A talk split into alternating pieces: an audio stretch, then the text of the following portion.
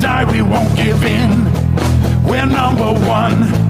We'll hold the line.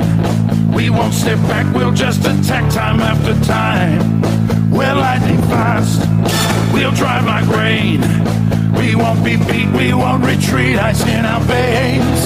We are the storm from Melbourne town, we'll blow the others off the ground. We are the storm and we're number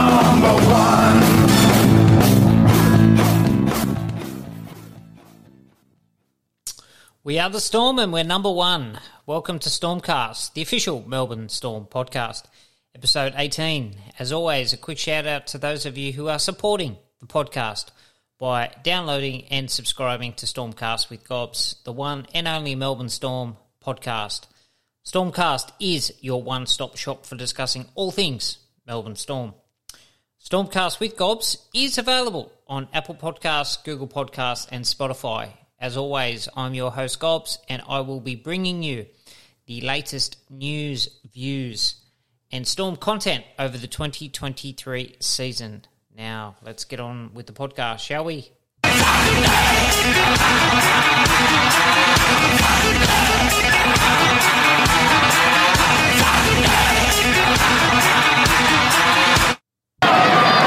Harry Grant. Munster again. Another run. Another beautiful pass. Hughes into the backfield. Flimsy defence. A try under the post. And a half century for the Storm. Oh, that was too easy.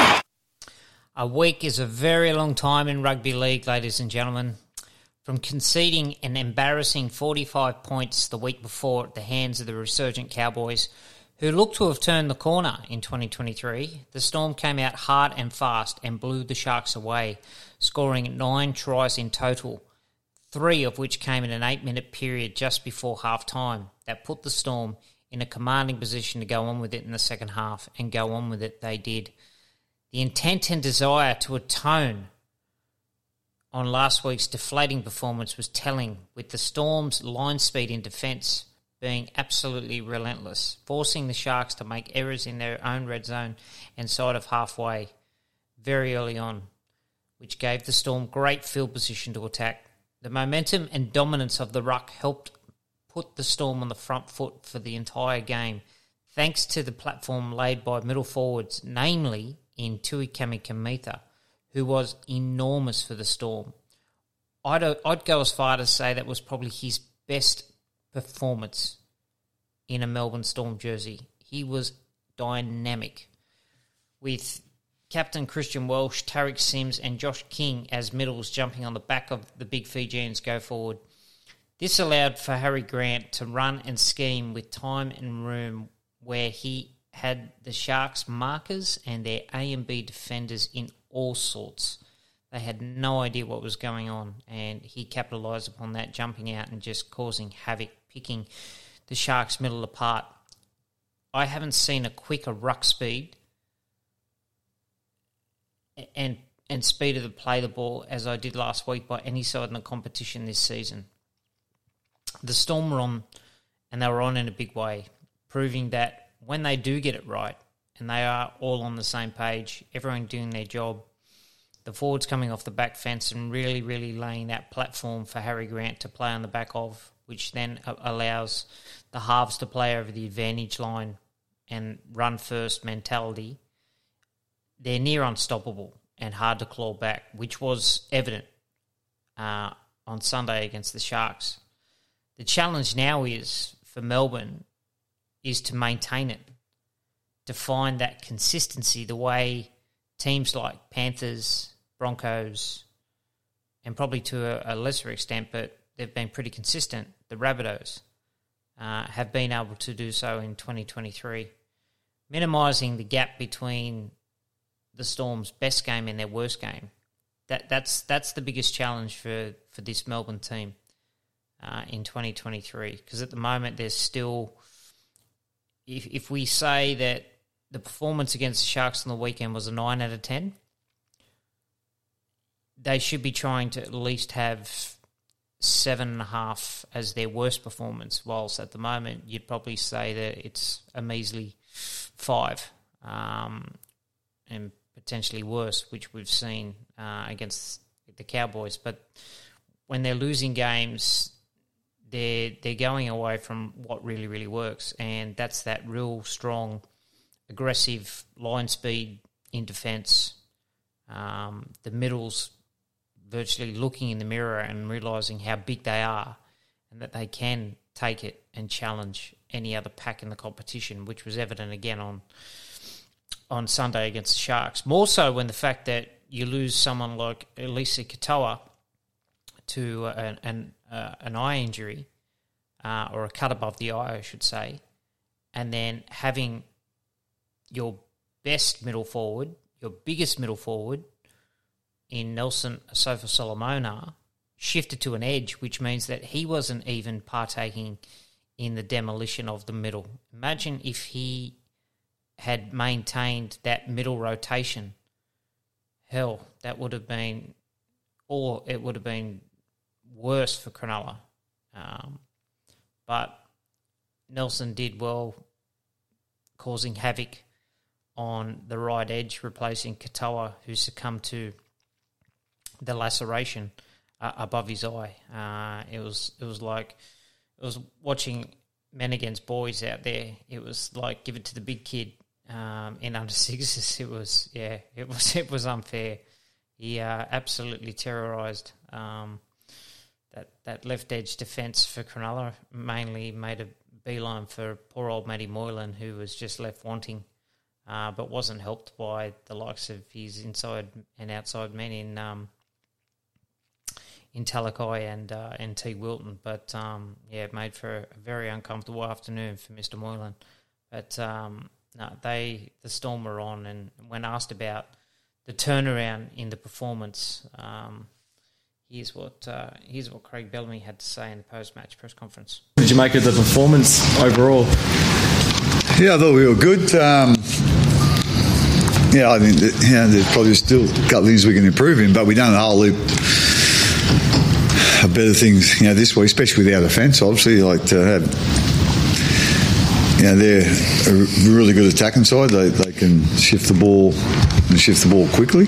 Um, so we knew that was, you know, we'd have to um, work really hard in our line, and you know when the when the ball goes past you uh, today. So, which you know the guys did, they they've done a great job there. Um, yeah, like I say, that's the thing that we really wanted to improve this week after last week was our defence, and and we did. Um, I think we, you know, I think the game was sort of won and lost there. You know, probably the second half of the first half, you know, they made a lot of mistakes coming out of their own end, and I think that come from a little bit of pressure from us, from our defence, and they were struggling to get out, and uh, you know, they made a few errors, and while we didn't we didn't take advantage of those errors straight away. Um, I think the, pressure built, and then all of a sudden the, the dam busted, and you know we scored you know what three tries in the last eight minutes or whatever of that first half.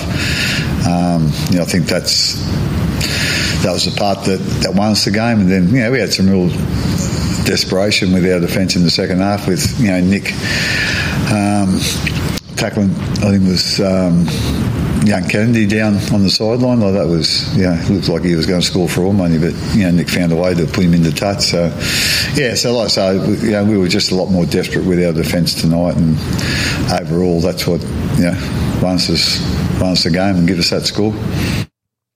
That must be the most frustrating thing for Craig Bellamy when he sees a performance like we did against the Sharks uh, and talks about the pressure that was applied to the Sharks through the defensive line speed across the 80 minutes. Yet, where was that against the Cowboys? So you can do it one week, but you can't do it the next.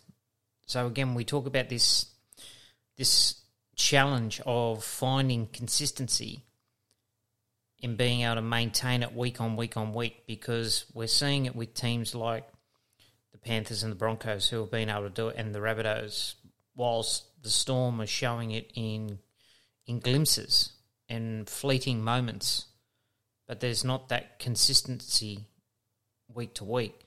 We've probably seen it. We've probably seen it over a three or four week period, and you go back to earlier in the year when the Storm played Wests Tigers, um, the Rabbitohs and then the Roosters, that was probably that three four week period where they they were they have been their most consistent. Um, but then again, it's week on week on, week on week off, week on week off, week on week off. So the the challenge presenting Bellamy and his troops now is to say, okay, guys, look what you did against the Sharks. Now you have to replicate that for the remaining 12 or so rounds leading into the finals. Because if you do that, you're putting yourself in the shop front window to challenge for the Premiership. And when I say challenge, I mean be a real contender. Because a performance like that doesn't just happen by chance, doesn't just happen by fluke. It happens because you're applying your attitude in defence. And that, that's that's the big thing because once you get your defence right, your attack comes on the back of it. Your attack comes on the back of it. We know that there's two facets of the game. You have your defence and you have your attack or your offence. And it's all well and good to to to score points. And as fans, we love seeing that because that's the entertainment aspect of, of the product that is rugby league. But from a purist perspective, defence wins games, defence wins premierships. Now you go through 115 years of premiership history across Australian rugby league, and 99.9% of the time you'll find that the two combatants in the grand final or the premiers will always be in the top two defensive in the top two defensive teams all season. And you think about it, there was a stat that if you look at Craig Bellamy's 21 years as Storm coach, you take out 2010 as an anomaly because of the salary cap scandal and situation that unfolded. But not only has he made the finals 20 out of those 21 years, he's made nine grand finals. And across, I think they said across the 19 seasons, four seasons, or no, four seasons. Four seasons he's been. His storm sides have been in the top two defensively.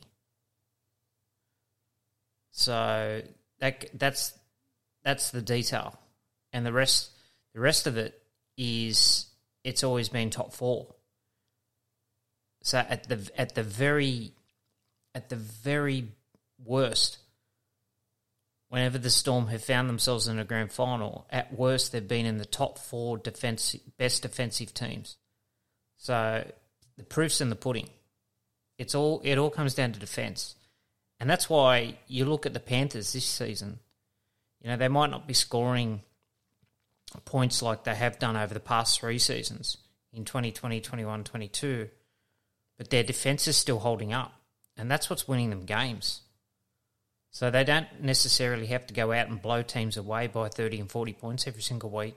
They're happy to win games by six, eight, ten points as long as their defense is there. And that's that's what it all comes down to. So, as I said, the challenge now for Melbourne Storm is to maintain that defensive display, the pressure that they showed and applied to the Sharks last Sunday, to find that consistency, minimising the gap between their best and their worst performance. If they do that, they're going to put themselves in a great position to to get back into that top four. Where currently they they are they are now entrenched in the top four, and we know how close the competition is because of the ladder. Um, and as I made mention to last week, you win a game, you continue to sort of put yourself in a position to be in that top four. You drop a game, you potentially could be in the bottom part of the eight, you lose, you drop two games, you're out of the eight. That's how that's how close this competition is. So at the moment, the Storm sit third on twenty points, two points behind the Broncos, who are equal first, but second on for and against on 22 points. So the main the main focus for the Storm is just to continue to just build build that consistency in their game, and the rest will take care of itself. And if they do that, well, top four top four will be guaranteed. But again, it, it really comes down to that consistency factor. So, because if you look at the teams that are underneath the Storm at the moment, you got the Rabbitohs, who are in fourth on 18, the Sharks in fifth, who are on 18 points, the Warriors, um, uh, sixth on 18 points, the Raiders are in seventh on 18 points, and the Seagulls, uh, eighth on 17 points. So, and then you've seen the Eels all of a sudden start to string some games together after after a very slow start to the year. And they're they're only one point out of the eight. So if they win this week, they're in contention. They're in contention for the top eight. And they've got a positive seventy four. So they've got a better for and against than the Sharks, the Warriors, the Raiders, and the Seagulls. So all of a sudden they're ninth. If they win, they go straight to fifth. That's how close this comp is. So defense is everything. So whilst it was good, and I spoke to it last week in the podcast, I spoke to the Storm really needed to get their for and against going. They really needed to start to post some points, and yeah, they did. They did. They went from having a negative for and against to now positive 43. Um, so at the moment, they're they're ranked fourth defensive best fourth fourth best defensive team. So the Panthers are first, only conceding 149 points this season. The second are the Warriors, believe it or not, who have conceded 258 points. And Storm actually third, sorry. They're conceding 261 with the Broncos on fourth on 263. So much of a muchness there. So again, third best defensive team and currently sitting on third. So the proof is in the pudding in that regard.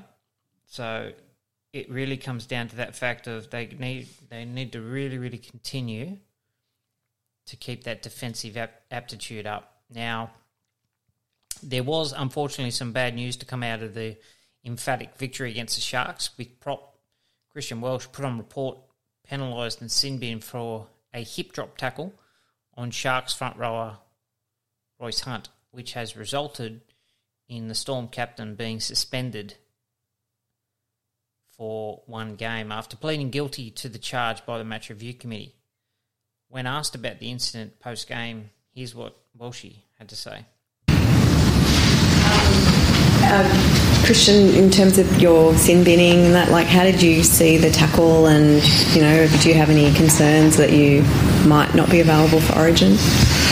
Oh, probably my first concern is the player. I just hope he's all right, and obviously you don't go out there injure someone like that. Um, so I hope he's right. I've gone and apologised. Um, I don't know. I haven't really watched it to be honest. I hopefully I, you know, I think I landed on the ground first, and then just a bit of a ugly tackle. So I don't, don't know, but.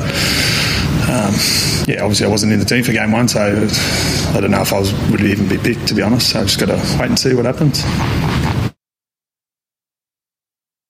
Yeah, disappointing for Welshie um, on two fronts. One, being suspended and, and missing um, the game against Wests Tigers this week, and sadly also missing out on Origin selection as well. So being 19th man for game one, um, and now completely missing Origin two because of suspension. But like you said um, in the press conference, he uh, he had doubts that he would have been there for, for game two, regardless, due to the uh, due to the form uh, and win of the Queensland Maroons in game one. So could have been worse.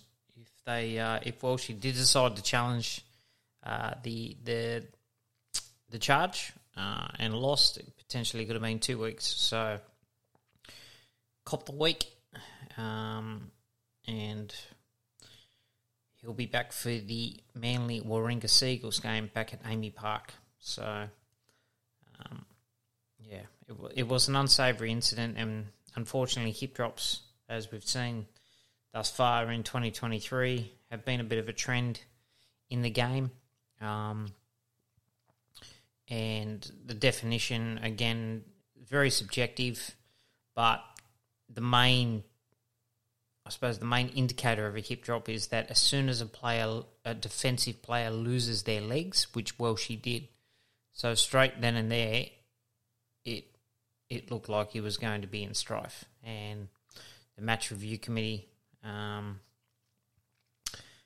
thought so as well, handing him a suspension. So, um, yeah, very disappointing for Welshie. Uh, he's not that type of player. That I don't think there was any malice or intent in it. It's unfortunately, it's it's it's one of those things now where it, it becomes so scrutinised that as soon as a player loses their legs, it's almost a fait accompli that they are going to be suspended. So again, it's he's not the first player, and he definitely won't be the last player to be suspended for uh, this type of uh, defensive manoeuvre, which is um, which has crept into the game. So uh, a little disappointing, but alas, we'll um, we'll move on and uh, next man up mentality. So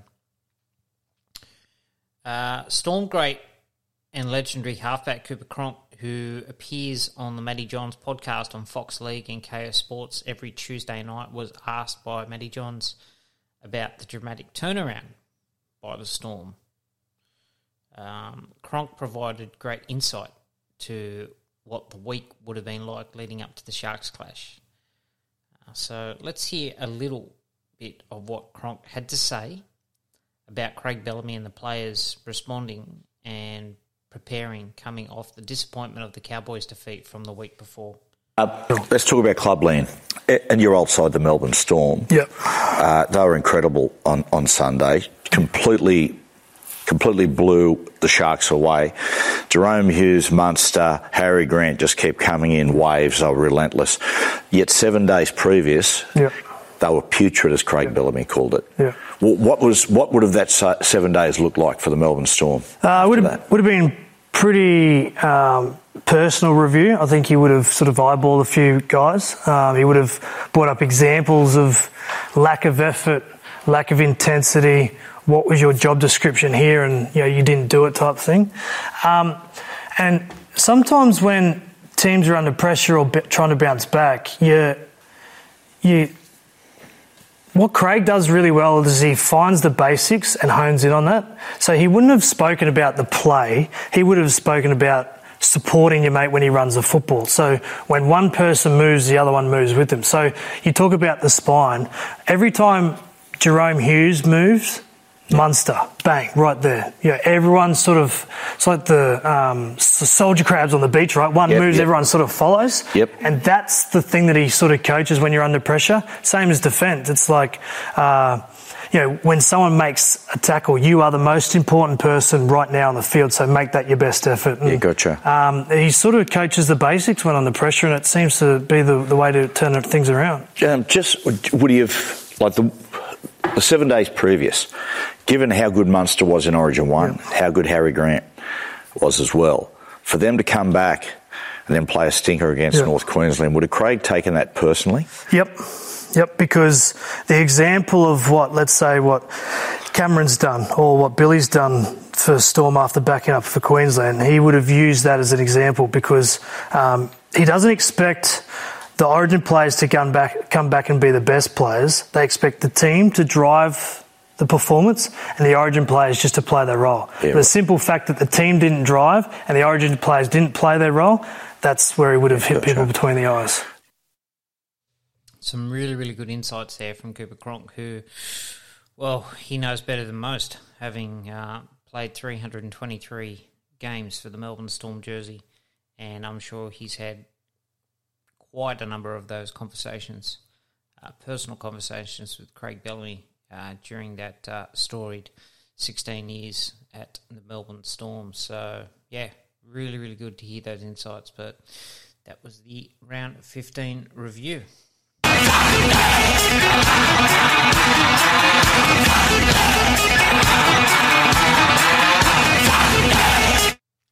Now, Team List Tuesday. Uh, the Melbourne Storm side will see several changes this week due to origin, injury, and suspension as they prepare to take on Wests Tigers at Campbelltown Sports Stadium this Saturday night.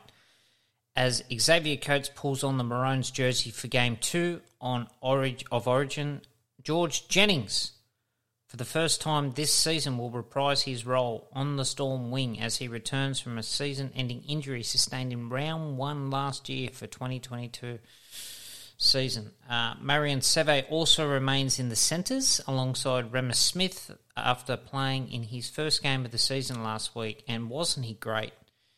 Fantastic. I was really, really happy to see Seve have a really, really strong game.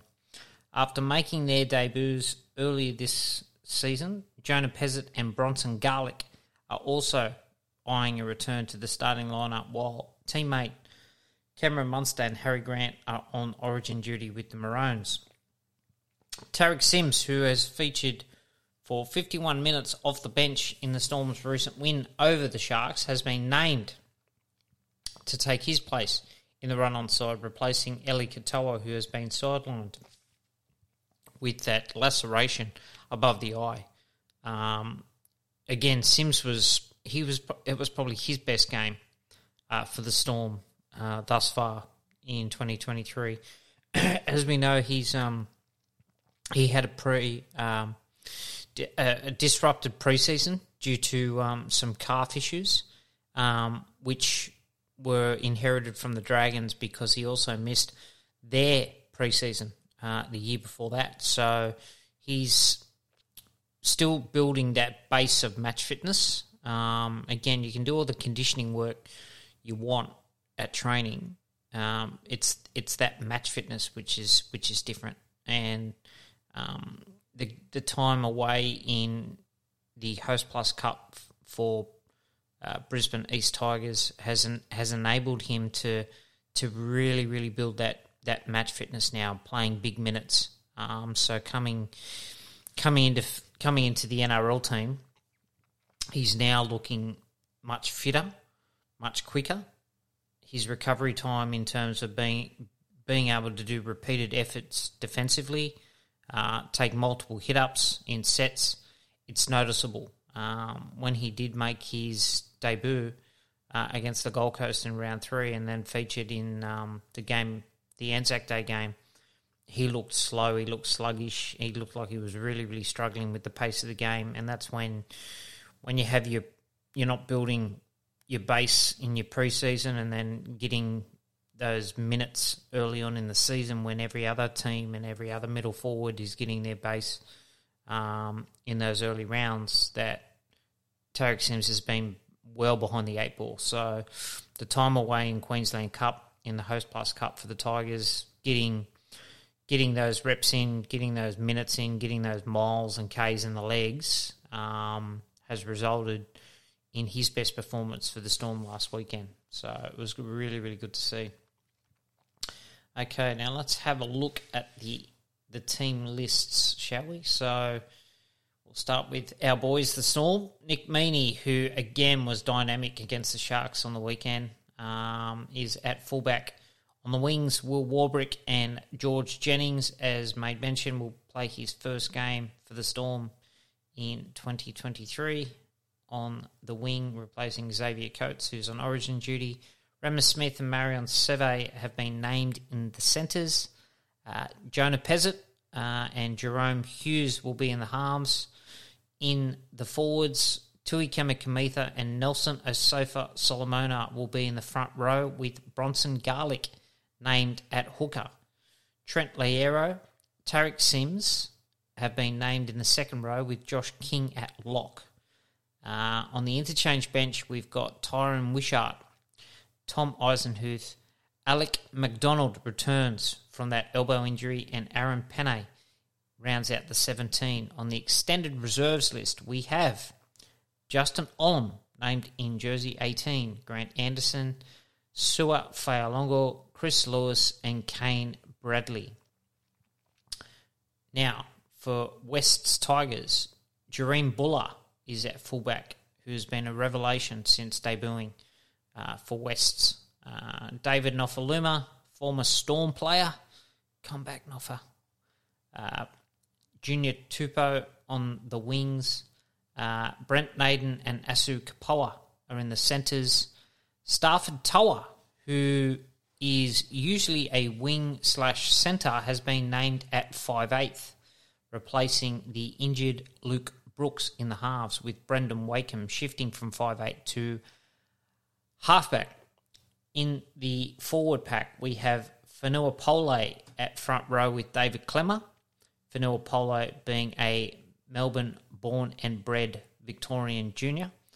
Uh, Jake Simpkin is at hooker. Isaiah Papali'i and Shawn Blore in the second row, with John Bateman shifting to lock for Wests. On the interchange bench, uh, bench they have a debutant, Tallyn Da Silva. Now, a lot of experts have big raps on this kid. Uh, he's a local Western Suburbs Magpies product from the Campbelltown Macarthur area. He's come through the Western Suburbs pathways, uh, and when I say the raps on him, they're virtually saying that he's the best number nine hooker since Robbie Farah. So that's quite a rap, um, with Farah being a tremendous number nine in his own right. Um, Tommy Talau, Alex Twal, and Alex Seyfarth are on the interchange bench for West's Tigers with Da Silva. On the extended reserves, Will Smith, the player, not the actor, Justin Matamua, Atissa James, Brandon Mansfield, and Tristan Riley round out the reserves. Now, just back on the Storm's team list. Now, the 1 to 17 that's been listed there will definitely not be the, the 17 that runs out um, at 7.30 on Saturday night against West. No way in the world. So what I mean by that is, is that Justin Olam, whilst uh, supposedly had been available for selection against the Sharks uh, in round 15, it was decided by the Storm to stand him down.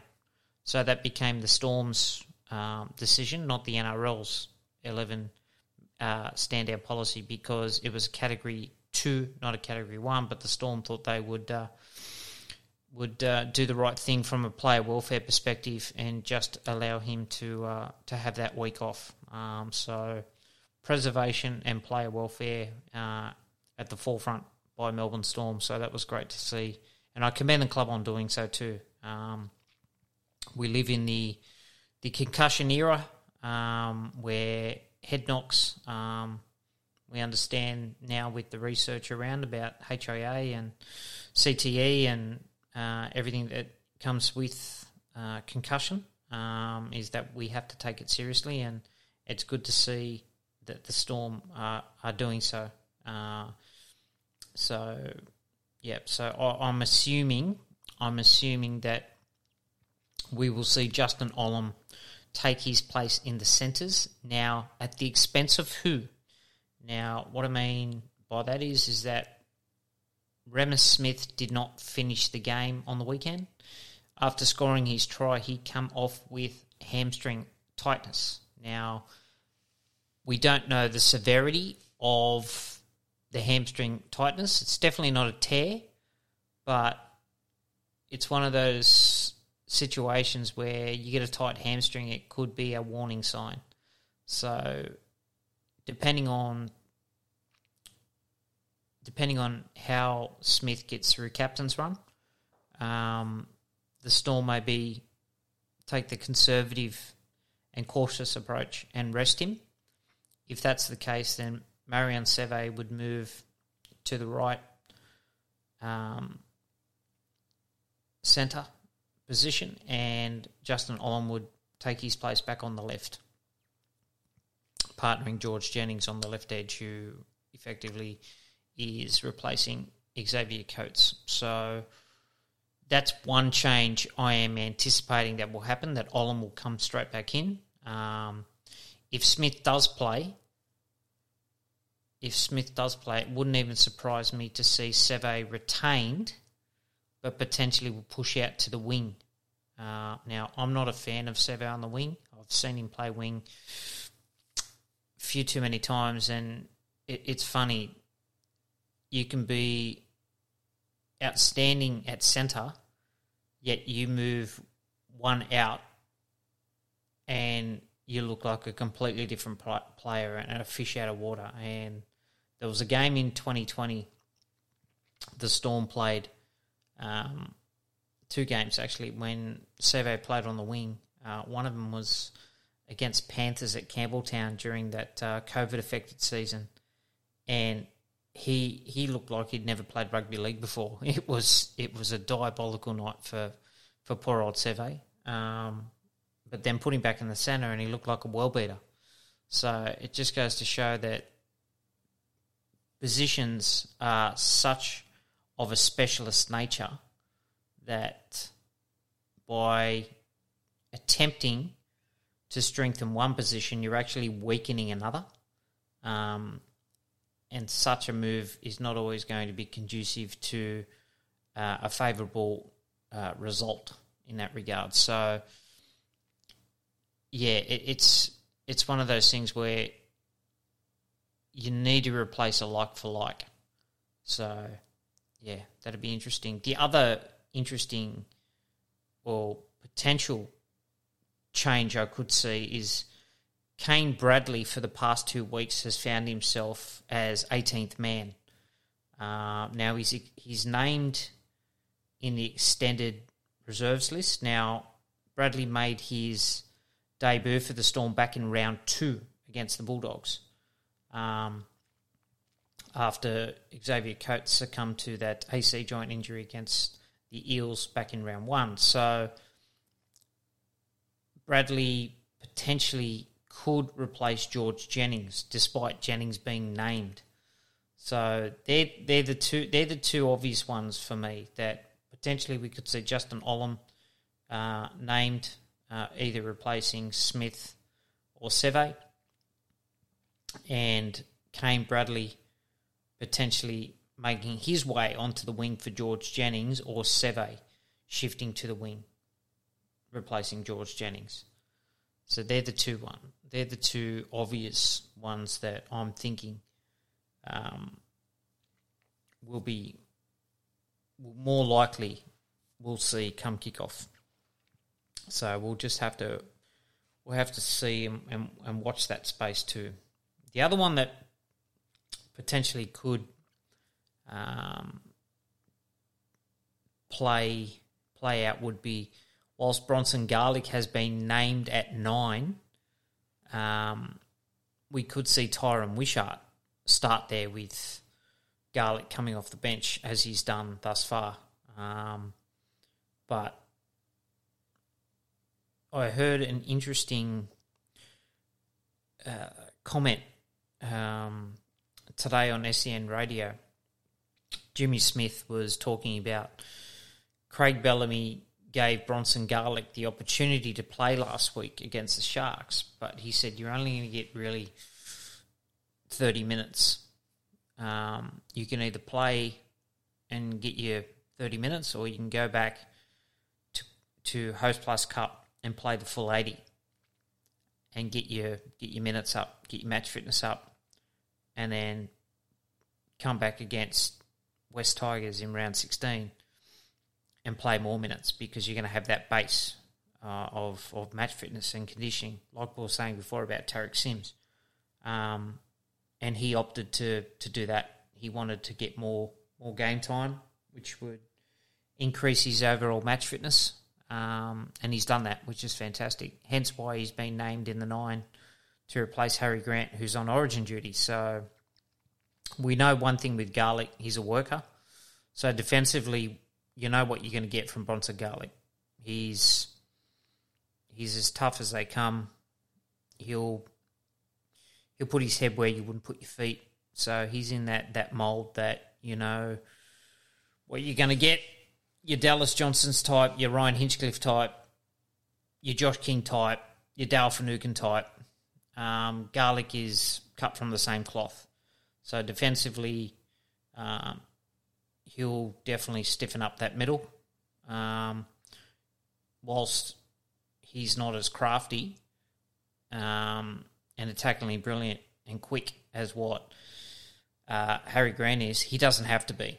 He doesn't have to be. His job this week will just basically be clean, clean ball to the forwards, clean ball to the halves.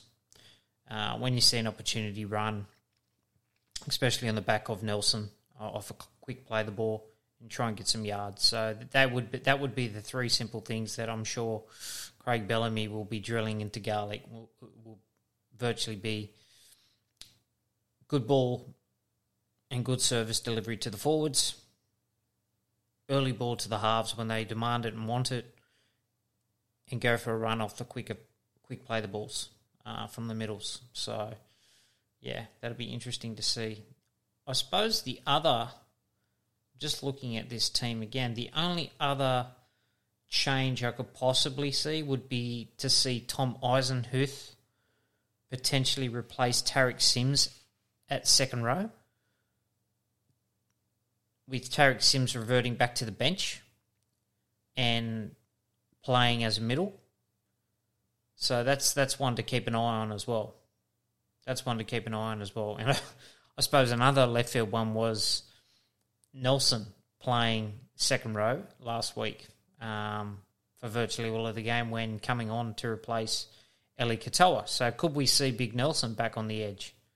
Um, who knows? It worked last week and it's worked previously in the past, uh, most notably against uh, the Panthers last year uh, and against the Warriors, where he came on and really changed the game uh, and played on that edge uh, when Eli Katoa was lost to a HIA. So, again, uh, this 17 will definitely not be the 17 that runs out um, come Saturday night at 7.30 at Campbelltown Sports Stadium. So now let's look at Wests and where their dangers lie. I think the most obvious one is fullback and teen sensation Jahream Bula. Uh, the kid is a superstar. Um, he is dynamic. He is the type of off the cuff X factor player which he can pull something and do something out of nothing uh, and they're they're the dangerous players that you can you can do all the video on you want, but trying to go out there and stopping is one thing. Uh, doing so is another, and he's shown in all of his performances this year. He is a very, very, very good player, very crafty, um, and for a kid in his first season of of first grade NRL, he looks like a seasoned professional, especially defensively. Very, very impressive. Very impressive. So he's he's the one that, that the Storm are really going to have to shut down because on the back of shape, he's got that ability to accelerate and get on the outside of his man, which sets up his centre and winger um, on the edges. So um, the Storm can ill afford to give him clean early ball uh, and again, this comes down to the kick returns and, and, and, the general play kicking, which I made mention to last week, which was very, very frustrating from my perspective, is that the Storm kicking game needs to be better. Um, Jonah Pezet um, hopefully will bring that this week. And again, I'd like to see the kicking game find space, find the grass between the pendulum, so between the wingers and the fullback, find the grass, turn them around – don't throw it and straight down their throat and allow them to start their sets off quickly. So that's something that I hope we don't see. Um, because if you give this kid an inch, he'll take a yard and punish you on kick returns because he's just got that footwork, that turn of pace, um, the ability to crab across field and, and find a, a gap or a lazy defender in the defensive line. So um, Bula to me is he's the one the Storm really really have to shut down. Uh, Junior Tupou and Nofoaluma. Well, we know we know Nofa. We know how good he is as a ball carrier on kick returns and starting sets off really really well. Um, very aggressive ball running winger um, that really comes in and takes a lot of pressure off uh, off the off the Tigers' middles. So the Storm are really going to have to ensure that again it comes down to kicking game and really getting down there in numbers and not allowing the Tigers back three to to get ascendancy and get their their sets started off really really well. The the other I suppose danger that I see Look, their pack is their pack is strong. Their forward pack is very very strong. Uh, Fanua Pole is very underrated. He's been fantastic. Loves coming off the back fence. Uh, is a seasoned professional. Um, Isaiah Papali'i is a handful. Shawn Blore can hit, can run lines, and the unorthodox nature of John Bateman. That's that would be the other aspect. Um, that the Storm really really have to try and worry. The thing with Bateman is that if you're naming him at lock, so he's virtually playing as a middle forward, it gives him the capacity to play both sides of the ruck. Whilst if he's on an edge, he's sort of confined to that edge, and he always sort of cuts back in. Um, he's got again when I say unorthodox, he doesn't play to structure. He doesn't play to, to game plans. He will get the ball and he'll just go berserk. And it's almost the fact that his own teammates don't know what he's going to do. He's he's that off the cuff. So your traditional edge back rowers will always run lines. They'll run decoys. They'll run blocks. They'll run shape. Uh, they'll run unders lines, overs lines, etc. Depending on depending on the, the certain shape and shift that's coming uh, the way of, of a team. Um, but Bateman, Bateman goes against the grain. He doesn't really do shape too well because he's got his own shape. And part of that, that's the unorthodoxy nature of John Bateman, is that you can do video on him, but you don't know what he's going to do. So when he does get the ball, you may think he might be he might be running an overs line um, towards the outside man, and then all of a sudden he cuts back in and then he'll kick for himself. And then he'll offload before he hits the ground. Like it's just one of those things where you do not know. You do not know. So and and he's he's a tough bugger. He's very very strong. He's got that English ilk about him where he's just you can get you can get numbers on him and he'll still find an offload and generate second phase play. So Bateman for mine, um, Papali'i and Blore as the edge back rowers uh, can be real handfuls, uh, and they'll they'll try and promote the ball as much as possible. And Jahream Bula, um, they're the they're the dangers for mine, and really really trying to limit uh, the the back three of of West Tigers uh, in starting their sets. So again, kicking game is going to have to be have to be on point.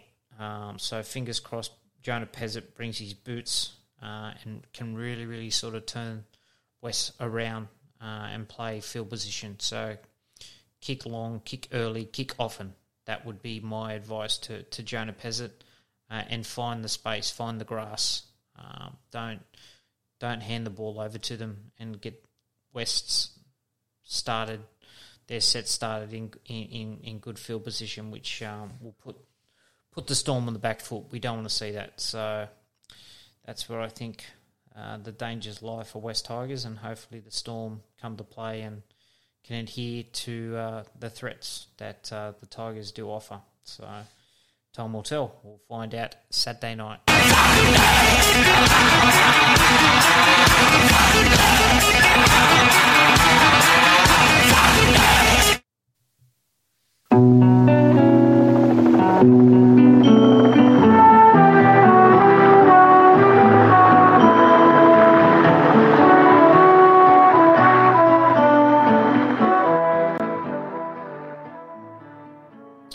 Bit of an injury update. So, as we know, uh, Eliesa Katoa uh, will not be playing uh, in round 16 against uh, Wests, uh, succumbing to that laceration above his eye, so hopefully he will be available for selection in round 17.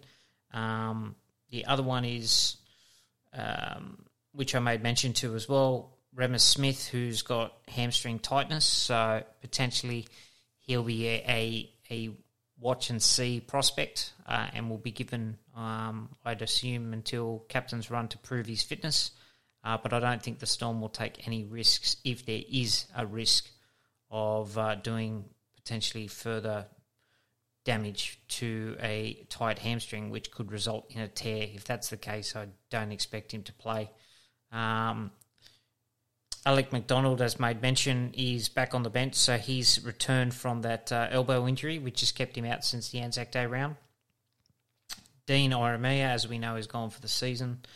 Uh, and uh, Ryan Papenhuyzen, as uh, he made mention to last week, calling out the inaccuracy reporting that he was due back in three to four week period from the, the long layoff of his uh, of his knee injury. So again, it's one of those things where he's continuing to build uh, and build on the deficiency uh, of the of the muscles in and around the knee, specifically the quadriceps. So that is the uh, that is the injury update for this week.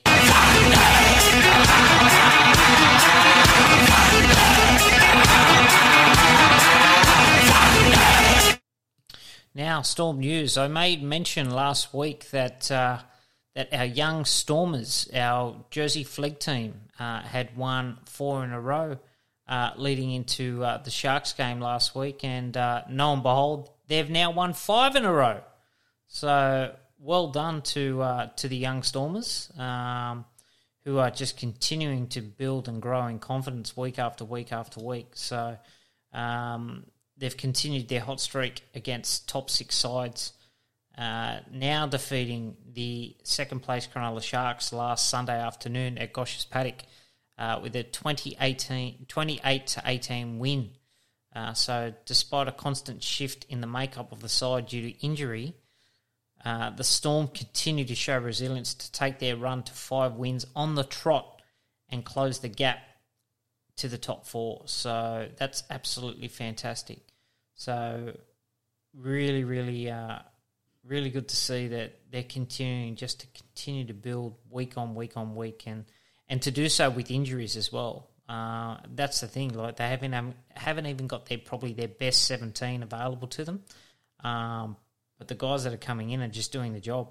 So, um, really, really impressive. Really um, satisfied for these for these young guys. Um, and again, I made mention to it last week. It's it's it goes to show that um, that the Melbourne Storm Academy that they've set up and their pathways program, uh, which is under the guise and guidance of uh, of former Melbourne Storm winger Matt Duffy uh, is really, really starting to take effect. So um, that's only going to continue to build in the years to come, which is very exciting um, for all concerned because it's it's it's it's bringing players from other systems into, into the pathways, um, which familiarise them with the Melbourne Storm way, uh, as well as the it's providing the pathway from the NRL Victoria uh, competition as well. So local homegrown juniors uh, that are coming through and, and, being able to pull on the Melbourne Storm jersey um, as they aspire to play first grade, um, which is really really good. So um, not very very happy for for the Storm. I think um, they're to be commended in that regard in terms of wanting to wanting to really, really build that base now and that depth and the pathways that, that are there and coming through. So, not really, really impressive. Um, and let's hope, uh, let's hope they continue to build and continue on their winning ways. So they uh, they will play uh, this week. Uh, I think they they travel to Newcastle, so they're on the road again.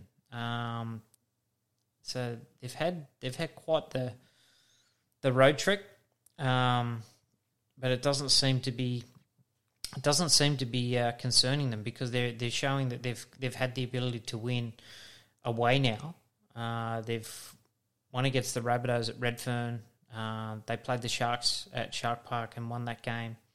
Um, so travelling isn't an issue for these young Storm players who are continuing to build. So yeah, they will hit the road. They uh, they travel uh, to Cessnock Sports Ground this Saturday to play uh, the seventh place Newcastle Knights. So big game, big game. Let's see if they can make it six from six uh, and solidify their spot in the top four, which would be tremendous.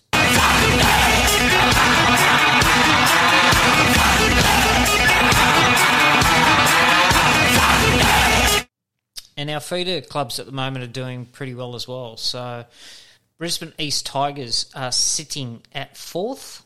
Um, so they've they're on 19 points. Uh, they've had uh, eight wins, um, one draw, and three losses for the year. Um, and the Sunshine Coast Falcons, uh, they're sitting on 15 points, one point out of the top eight, uh, with a game in hand. So there was that game that unfortunately was um, postponed due to really, really bad weather. So they've got a game in hand to make up towards the end of the year as well. So um, they potentially too could be in the top eight. So not too not too bad considering. Um, and they're getting they're getting a lot of Storm players back now who are obviously back from injury uh, and making their way back through injury as well. So more than likely, if and when uh, the time does come, the Sunshine Coast Falcons will have Ryan Papenhuyzen lining up for, lining up for them as well. So they're only going to get stronger as the uh, as they go into the the business end of the season. So let's hope both our uh, our, our feeder teams can continue on their winning ways uh, as the finals approach towards uh, the business end of the year.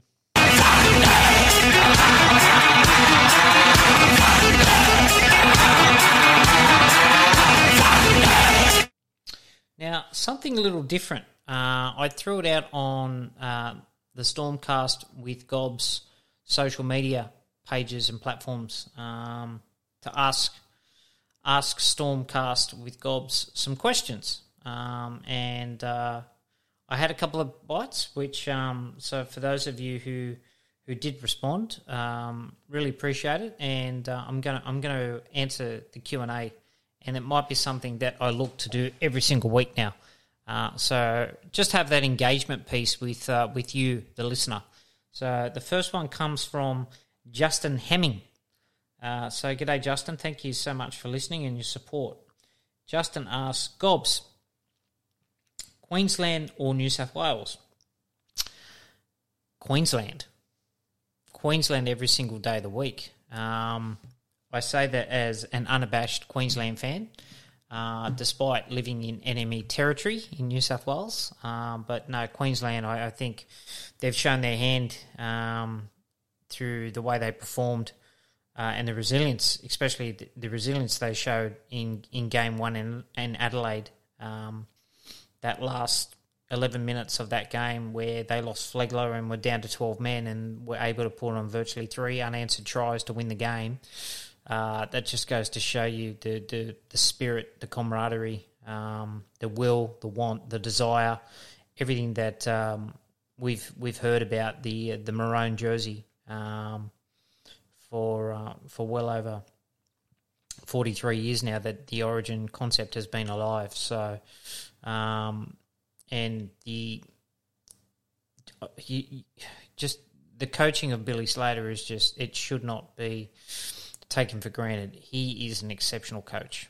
Um, you know, there's been things written about him the last couple of days in and around his attention to detail and taking that to a whole new level um, talking about hours and hours and hours of him studying not only Queensland players but potential New South Wales threats uh, and players uh, across um, across the start of the season leading up to Origin. So you don't have to look far to see why and how he is the way he is. When you've had someone like Craig Bellamy coach him for all of his playing career, he's picked up all those traits in terms of the work ethic, the diligence, um, and it's showing in his coaching.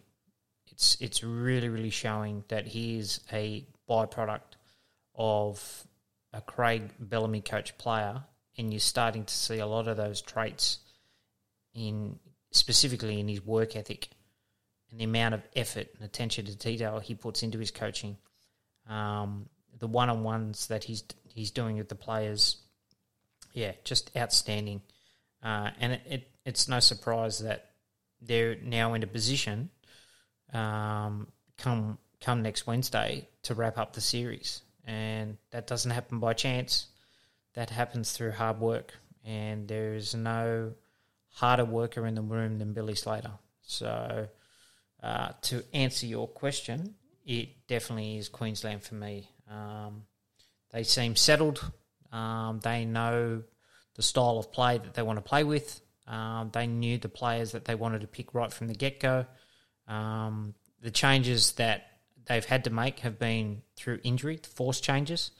Um, so it's not like there's been a total disruption uh, to the balance and the nucleus of their side. They've still got all their key positions players.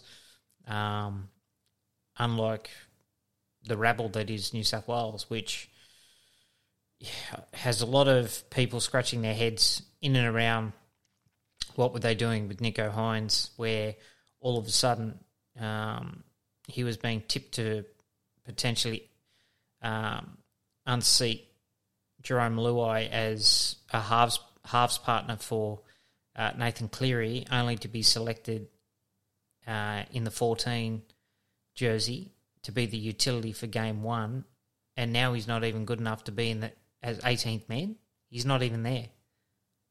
Like, how does that happen? And then you look at Mitchell Moses, who wasn't even in the squad for game one, wasn't even 18th or 19th man. Now all of a sudden he's the halfback. You know, it's just, it's beggars belief. And Latrell Mitchell goes down today, ruled out, and they bring in Stephen Crichton and they bring in Matt Burton as 18th man. Yet Nicho nowhere to be seen. Like, it's just, yeah. When I say that Queensland is settled and they know who they wanted to pick, and the changes that they've had to make have been through injury, not uh, through, through necessity, as opposed to going out and just virtually throwing a dart at the board and hoping to see who they're going to pick. It's yeah, uh, you look at you look at their their their prep going to game two as opposed to the New South Wales team that's going to game two. Um, yeah, it's it looks it looks miles apart in terms of being settled. So um, I'm anticipating a Queensland victory, Justin. So thank you very much for the uh, for the question. Also got a uh, a question from Larry Taylor. So, g'day, Larry. Thank you very much for, for listening and thank you for the question. Larry says, How good is it knowing that you have become such a valuable asset to the mighty army? Well, I'll take that as a compliment, I think. A, a, a mighty asset. Um, I'm not sure if I am a mighty asset, but if I am a uh, an asset in your eyes, Larry, I really appreciate the compliment. And um, look, I, I set this um, this podcast up to um, to give the Storm a bit of bit of exposure and positive light, um, and really try and help the club grow its its profile, its brand, uh, its audience, uh, increase its fan base, its membership. Um, that's the purpose of this. I'm I'm doing this to try and help the club. Um, so if um, if you believe I'm a, um, I'm a, valuable asset to the mighty army, as you put it, Larry, then I'm I'm happy to be one. So thank you very much again for for that compliment and kind words. It, it is appreciated. So um, thank you, thank you very much, and again, thank you for listening. Really, really appreciate it. Uh, and the third question comes from uh, Instagram uh, by. Uh, I hope I'm pronouncing this all right. Uh, Nungs Iro, Iram. Uh, apologies if I haven't. So, Nungs says, when the Storm ain't playing, who is your second team you love to watch? Now, it's a very, very good question. And I can categorically tell you right now, it's not Manly, um, and it never will be. So, but I'm really, really enjoying at the moment. I'm really enjoying the way the Broncos are attacking. Um, it's really good to see um, them playing some really high energy, up tempo um, attack. And I think a lot of that has come on the basis of the recruitment of Reece Walsh. He's provided another dimension uh, to the way they're playing football. Um, the way he gets uh, and joins in on, on, on the back of shape uh, and his ability through his acceleration to get on the outside man just continues to create havoc and attacking opportunities for the Broncos, and that's that's their real threat, uh, and why they've been so successful thus far this year. Um, so I'm really enjoying watching them play. I've got a, a lot of admiration uh, for the way the Panthers uh, defend. Um, I'm I'm a rugby league purist, so I really enjoy the defensive side of the game. Um, I could watch a, a game where the result could be 4 2, and I'll walk away so satisfied as a rugby league fan. So I really enjoyed the defensive aspect of the game. Uh, when I coached um, rugby league for 11 years, I was a very defensive orientated coach. That was my philosophy is that um, you need to you need to be able to stop points. It's all well and good scoring points, but stopping them is that's that's that's where the uh, that's where the science is in terms of being able to win and be competitive in that regard. So they're probably the two teams at the moment which I really really do enjoy watching. Um, and I suppose the I suppose the other team at the moment which has caught a lot of people unawares is I'm really enjoying watching the Warriors this season. So usually we've we've always come to the fact that the Warriors um, are a very flighty team, uh, but Coach Andrew Webster's he's brought a real defensive attitude and mettle, um, and still that sort of real resilience in their play. Um, and it's it's refreshing seeing them play. Like the way they played against the Raiders last week was absolutely phenomenal. So they absorbed so much defensive pressure. Um, lost a man to the bin, only conceded what four points, um, and then managed to go to half time, come out and win the game. Like after doing so much defensive work for the best part of fifty minutes, um, and to come out and win, like the the Warriors of old would have folded like a deck chair. Um, and yeah, so really enjoying watching the resurgence of the Warriors, uh, which we haven't seen for such a long period of time. So they would probably be the top three for mine. Really enjoy watching the Broncos attack. Really like watching the Panthers defend, um, and just really liking seeing the Warriors resilient. Um, they're they're that they're the they're the teams I enjoy watching. Do I have a soft spot for any of those teams? Absolutely not. But again, just I enjoy good football. Really, really enjoy good football, and those teams at the moment are playing a real good brand of football.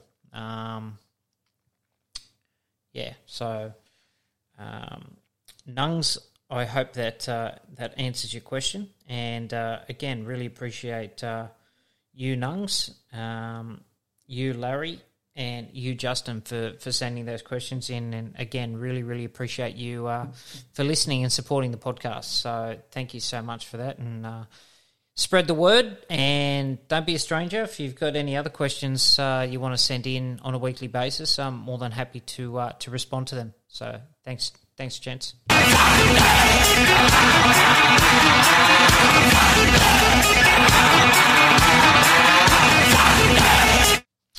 Well, that just about does it for, for this week. So uh, thank you so much for uh, for your ears and your attention and, and listening as always. Um, I will be heading out to Campbelltown Sports Stadium this Saturday night um, to watch the Storm take on Wests Tigers. Uh, so hopefully a lot of uh, New South Wales, Sydney based Storm fans, uh, specifically members. Uh, if you are a Sydney based or a New South Wales based Storm, uh, Storm fan and you're not a member, I do urge you to get your New South Wales Interstate Storm membership where you do get tickets to redeem and you can attend the game for free, which uh, which I have done and will be doing this week. So, uh, really looking forward to getting out and seeing the Storm on the road uh, in in uh, my backyard virtually. Um, I'm a, uh, a southwest Sydney boy. I, I, live in the Macarthur region, so uh, I'll be I'll be rolling down Narellan Road and um, going down to Campbelltown and, and watching the Storm play. So yeah, really really looking forward to to the game and seeing the boys in action live in the flesh. So. Uh, fingers crossed the storm get the the chocolates and that, but um, again, um, let's hope that is the that is the uh, the result that we're hoping for. That um, despite the the players missing um, through obviously suspension uh, as well as Origin duty and injury, let's hope the boys that uh, can come in and, and, fill the void as uh, the the next man up mentality, uh, as the Storm have been so well renowned for. Uh, for such a long period of time, so that's the challenge for these guys that are coming in. So step up, do your job, uh, so everyone else can do theirs. Um, but apart from that, uh, have a tremendous weekend, one and all. Enjoy your rugby league, and uh, yeah, let's hope uh, Let's hope the Storm can get it, eh? Let's go.